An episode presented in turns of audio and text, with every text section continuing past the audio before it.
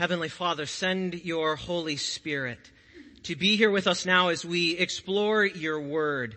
Lord, and more importantly, the reality that your word points us to, your son Jesus. We ask, Lord, I ask for a sprinkling of the blood of Jesus over every individual in this room this morning that we would have clear minds and open hearts to receive from you, Lord. We thank you now for speaking to us and ask that you would be here making your word effective and fruitful in our hearts. It's in the mighty name of your son Jesus that we pray.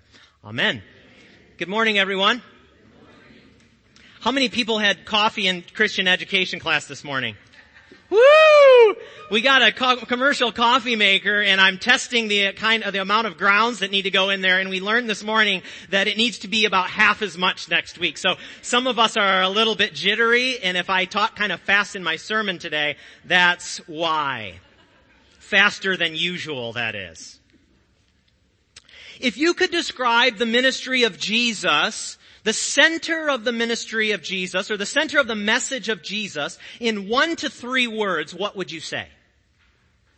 You can respond. The kingdom of God has come near. God loves you. Sacrifice. Salvation is a free gift. Merciful. Okay, good. You're awake this morning, especially those who drank the coffee. Now, probably the most popular answer to that question when asked is love or some version of love. God loves you or something like that. Now, in the synoptic gospels, Matthew, Mark, and Luke, which draw from the same material and so have a lot of overlapping material, so apart from the gospel of John, do you know how many times Jesus speaks of love? Two. Just two. Love God and your neighbor as yourself. And then later in Matthew's gospel, love your enemies. Right? Actually, now love of course was important to Jesus. Actually, the center of Jesus' message is the kingdom of God. So Daryl, Daryl got it. It, it, permeated everything that he spoke of, whether directly or indirectly. He was pointing to the present reality that God's kingdom, his reign over the world, had broken into this realm in and through the person of Jesus. That was the center of his preaching. That was the center of his message. And all that he did and spoke pointed to this reality, not a, a, a, kingdom with castles and military and soldiers, but a kingdom that was unseen, that came through all of his ministry. Now, in the prophets, we see this kingdom, hundreds of years before Jesus, this reign of God, or this return of God, prophesied about which is why we get Isaiah chapter 35 today. And Isaiah speaks to us about uh, a time of renewal when Israel's God would come to judge and to save and to restore. That he would come and visit his people. And so what we get here is a sort of foretelling of the coming of God's kingdom. Alright? And what we read from Isaiah chapter 35 Behold your God, he will come and save you. And then Isaiah says, then the eyes of the blind shall be opened and the ears of the deaf unstopped. Then shall the lame man leap like a deer and the tongue of the mute sing for joy. So one of the primary things, one of the signs of God's coming restoration was healed bodies sickness, blindness, deaf ears, mute tongues, those who could not walk, healed. Now, today is Gaudete Sunday. Does anybody know what Gaudete means who wasn't at the service last night and found out the answer? Gaudete is a Latin word for rejoice. And it's why we light the pink candle today. Because Advent is considered a penitential season in the church when we are taking stock of our lives, thinking about the return of Christ and are we living in such a way that He would be pleased and that, would, would, that we would show ourselves to actually belong to Him when He returns by our way of life. And so it's kind of a penitential season where we are sorrow for, for our sins, we're seeking God's mercy to, to transform us. But Gaudete Sunday, which is kind of considered like the middle of Advent, is sort of a break from penitence and is meant to be a celebration of joy. Okay? A little bit of church history, liturgical stuff there for you. And that's why we light the pink candle today, but that's why we have Isaiah's passage that talks, speaks with language of such great joy. Because it, it, he's promising that when God returns, there's going to be great joy, and one of the signs of that joy is that there are going to be people who are leaping with joy because their bodies have been healed of sickness. Now, we turn, we fast forward about 600 years and we get to the ministry of John the Baptist and then of course his cousin Jesus. And today in Matthew's gospel, we get this strange little scene and apparently John the Baptist is a little bit bewildered by cousin JC and the way that he's carrying out his ministry. Now John we think historically was part of a Jewish sect called the Essenes, which were um, withdrawn from society in a lot of ways to practice the law in holiness of life. They wanted to follow the details, a lot like the Pharisees, but they wanted to live moral lives before before God, and and and, and many of them have good good hearts and wanted to do that. And John was one of them. And so when John comes as the forerunner to Jesus to prepare the way, John believes that the focus right now in his day needed to be on the judgment of God against his people. It's why John the Baptist is famous for saying things like, you brood of vipers who warned you to flee from the wrath to come to the Pharisees and scribes. That was uh, not a popular uh, Sunday. Nobody came back the next week after that sermon. But indeed, there was a place for him speaking about judgment, but John's focus was slightly misguided because he had an overemphasis on the imminent judgment of God. Now, here's the thing that we see in the ministry of Jesus and what's going on in this passage. John is bewildered because he believed when Messiah came, when God came to visit and restore his people and bring his kingdom, that he was going to come with ferocious judgment. So John was one of those guys who was thinking, Messiah's coming, my cousin Jesus is coming, he's the Messiah. We're going to gather the troops, we're going to march on Rome and Israel's going to come back to victory. We're going to slay the evil and the wicked and God is calling his people to repentance and judgment is coming with fire. He says the winnowing fork is in his hand. The axe is laid to the root of the trees and John is, he is fire and brimstone and he's zealous for, for the Lord and his holiness. And so he starts hearing, he gets imprisoned and he starts hearing about the ministry of Jesus and he's, he's mystified by it because he hears, oh yeah, John, this Jesus guy, he's supposed to be the Messiah, he's going around, he's like dining with sinners and outcasts and like forgiving their sins. And he's healing people, like, like people who aren't even very holy. He's like touching lepers and they become clean. And he's really like compassionate and gentle and his, mer- his message is one of mercy. You see, John was a bit confused and was bringing judgment on a little bit too fast. Okay, now hear me. I'm not saying God's not a God of judgment. He is. There will be final judgment. But you see, everything outside of the very perimeters of hell, leading up to the very gates of hell is grace. You see, because God pursues people with His grace until, with every last drop of His energy, until there is no more time and the time has expired and there's no more opportunity to receive His grace and to be saved and be transformed by it. So Jesus lives a ministry of profound grace. It's why he mingles with sinners and proclaims freedom from them. It's why he casts out demons to get people out from under the control of Satan. And it's why he heals the sick. And so John is confused about this. It doesn't make sense. And so he sends two of his disciples to go to Jesus and say, are you the one who is to come or should we expect another? John the Baptist doubted Jesus. And Jesus says to John's disciples, Go and tell John what you hear and see. The blind receive their sight and the lame walk. Lepers are cleansed. The deaf hear. The dead are raised and the poor have good news preached to them. And blessed is the one who's not offended by me. That word offended in Greek, scandalizomai. It's where we get our word scandalized. Jesus says, blessed are those who are not scandalized by me. He's saying, John, you've been, you're scandalized by me, you're offended at me, but did you forget that with the passages of judgment in Isaiah, there were also passages about restoration, compassion, mercy, and the healing of the sick? Did Jesus' words sound familiar to you? He's quoting just about right out of Isaiah chapter 35. He says, in my ministry, what Isaiah said will happen is happening. The blind receive their sight, the sick are made well, the lame walk, and the deaf hear. You see, he's saying, John, this is the way the kingdom of God has broken into the world. And a movement of mercy and restoration and grace and forgiveness and healing. John, do not forget the words of the prophet Isaiah. You tracking with me? Yes? Okay. Jesus was always connecting his message about the kingdom of God with healing. In Matthew chapter 10, just a chapter before our reading today, Jesus sends out his disciples and he says, proclaim as you go, saying, the kingdom of heaven is at hand. And you know what the next thing out of his lips is? Heal the sick. Demonstrate to the world that the kingdom of God is here and lay your hands on the sick and they will get well in my name by the power of God.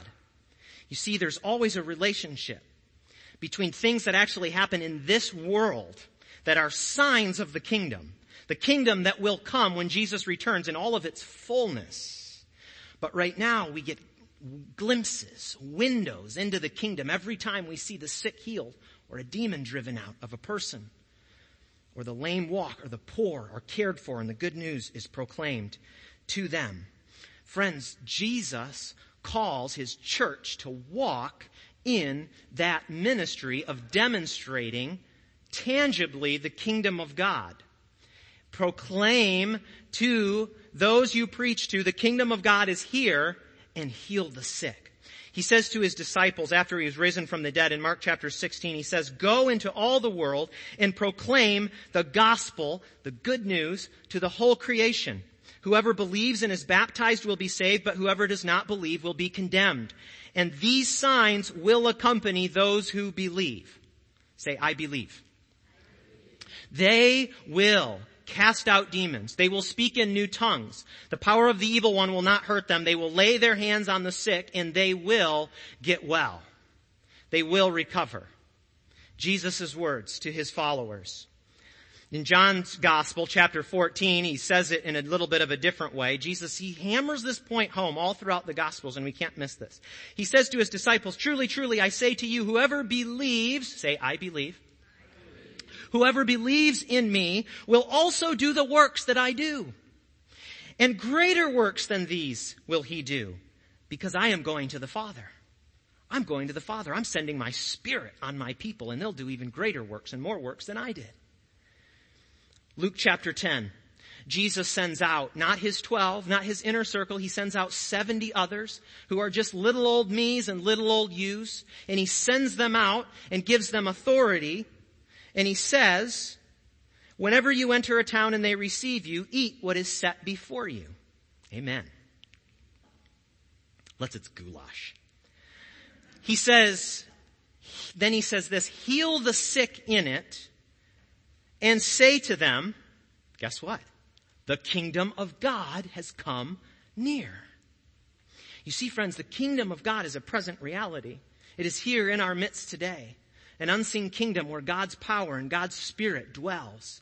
It has broken in through the person of Jesus. It's what he came to do was to usher in the kingdom of God and to die for our sins so that we could be a part of that kingdom and demonstrate it to others.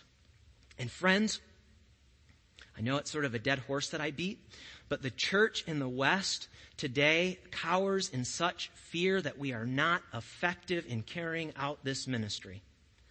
And friends, we cannot lose heart as a church pursuing the healing ministry.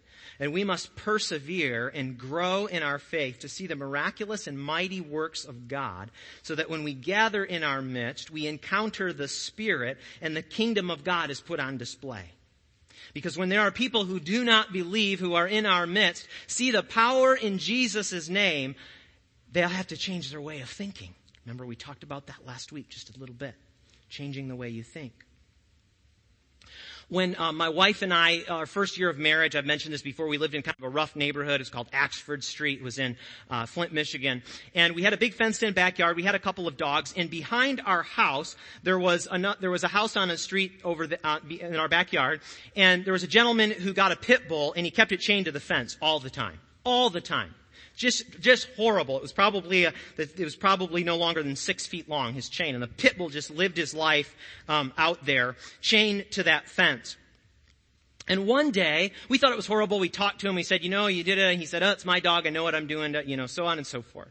Really horrible situation. But one day, we noticed that the chain was broken. But guess what? The dog was just wandering around in circles in the driveway because he didn't realize that the chain being broken meant he had freedom to roam. You see, we in the church, we can be like that. When it comes to how the indwelling Holy Spirit of God living in us, His temples, has set us free to minister in the power of God, to proclaim the kingdom and to heal the sick. But we've become so accustomed to thinking that we're still chained to the fence. And so we don't go and we don't proclaim and we don't heal the sick. And thus we don't see any results. You see, Jesus said to his disciples, I give you authority to trample on snakes and scorpions and to overcome all the power of the enemy. You see, he says, I give it to you. Here you go. My authority and my power. I give it to you. But we have to reach out and say, I'll take that and I'll use it. It is the power of the enemy that keeps people chained to sickness. Sickness and disease and death are results of the work of the enemy that drew this world and allured it into sin and brokenness. When Peter is preaching to the Gentiles in Acts chapter 10, he says this, God anointed Jesus of Nazareth with the Holy Spirit and power, and he went about doing good and healing all who were under the power of the devil because God was with him. I'm going to let you in on a little, little sort of interesting tidbit, but it's true. Jesus, when he walked this earth and he did all the miracles that he did and he laid his hands on the sick and they got well, he wasn't doing that to prove that he was God. Look at me, I'm God, I can heal the sick. Poof, miracle. Jesus the New Testament tells us, emptied himself. He emptied himself of his divine prerogatives and powers and walked the earth as one of us, as a human being. I'm not saying he was not God for a while. He was always God, but he chose not to exercise his God power, if you will. Instead, what he did is he showed himself to be uh, united to us by being baptized in water. And when he came out, the Holy Spirit came down on him in the form of a dove and rested on him. And then he was sent out in power to carry out his ministry, showing us what our lives are supposed to look like. Baptism out of the water, pour out pouring out of the Holy Spirit, God saying to us, this is my beloved who, with whom I am well pleased, and then being sent out in power to minister to those who are in bondage to darkness, to sin, to sickness, to all of those things that Jesus has the power to do. It's really an amazing thing if you think about it. And, and, it, and it can get up here, it can get up here in this place, and I think most of us, myself included, struggle to get it like lower than here. Ugh, into the heart. God, I have your authority. You've given me your Holy Spirit. I'm a temple that you dwell in. Your power to heal, to set free. Reinhard Bonnke was, uh, who, who, just passed away. You may know the name because his ministry was based in Orlando. He's a German uh, man who was called in his early years to preach to Africa, and God kept telling him in his prayers, all of Africa will be saved. Africa will be saved. The nation of Africa, the continent of Africa will be saved. And uh, he was famous for his uh, crusades in Africa, where there were millions of people sometimes gathered in open fields. The sick were healed. Uh, the demons were cast out. Uh, witchcraft items were burned in big barrels. People people came to believe in the Lord. They would keep track of people who had made decisions to follow Christ and become his disciples. And over the course of his life, um, he has led at least 77 million people to follow Jesus Christ.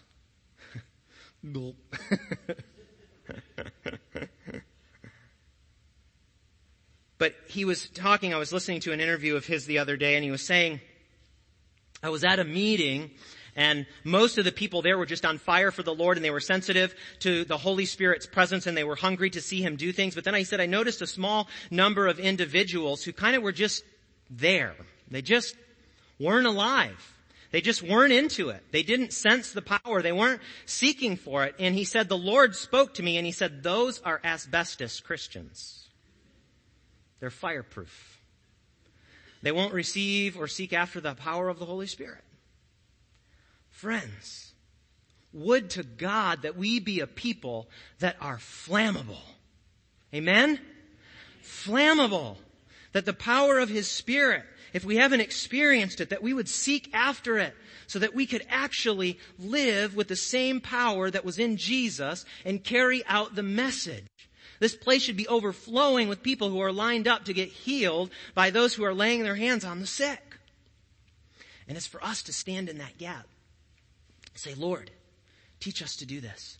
Some of you have heard this story already, but I'm going to tell it for those who haven't. I just don't have that many of these stories yet because I'm just getting started with this stuff. But I was eating in a restaurant a few weeks ago, and um, I'm, I'm, it's lunchtime, and I need to get back to the office, and I'm reading a book. But I always say, Lord, you know, show me where there's needs around me. And I see a woman, and she's limping to her table. She's walking with great difficulty, like this, and kind of just pulling the other leg behind. And she's by herself, and she sits down. And the whole time, uh, I feel like the Lord is, you know, calling my attention to her, and I'm going, ah, I'm just busy right now, and I'm making up all these excuses. I'm studying, Lord. I'm reading Christian books. You know, it's kind of need to stay focused here.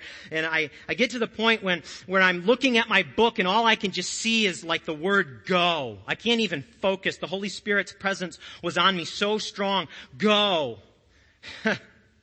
you see, I still get nervous. I told you last week the fear doesn't go away, but you have to have love that's greater than fear.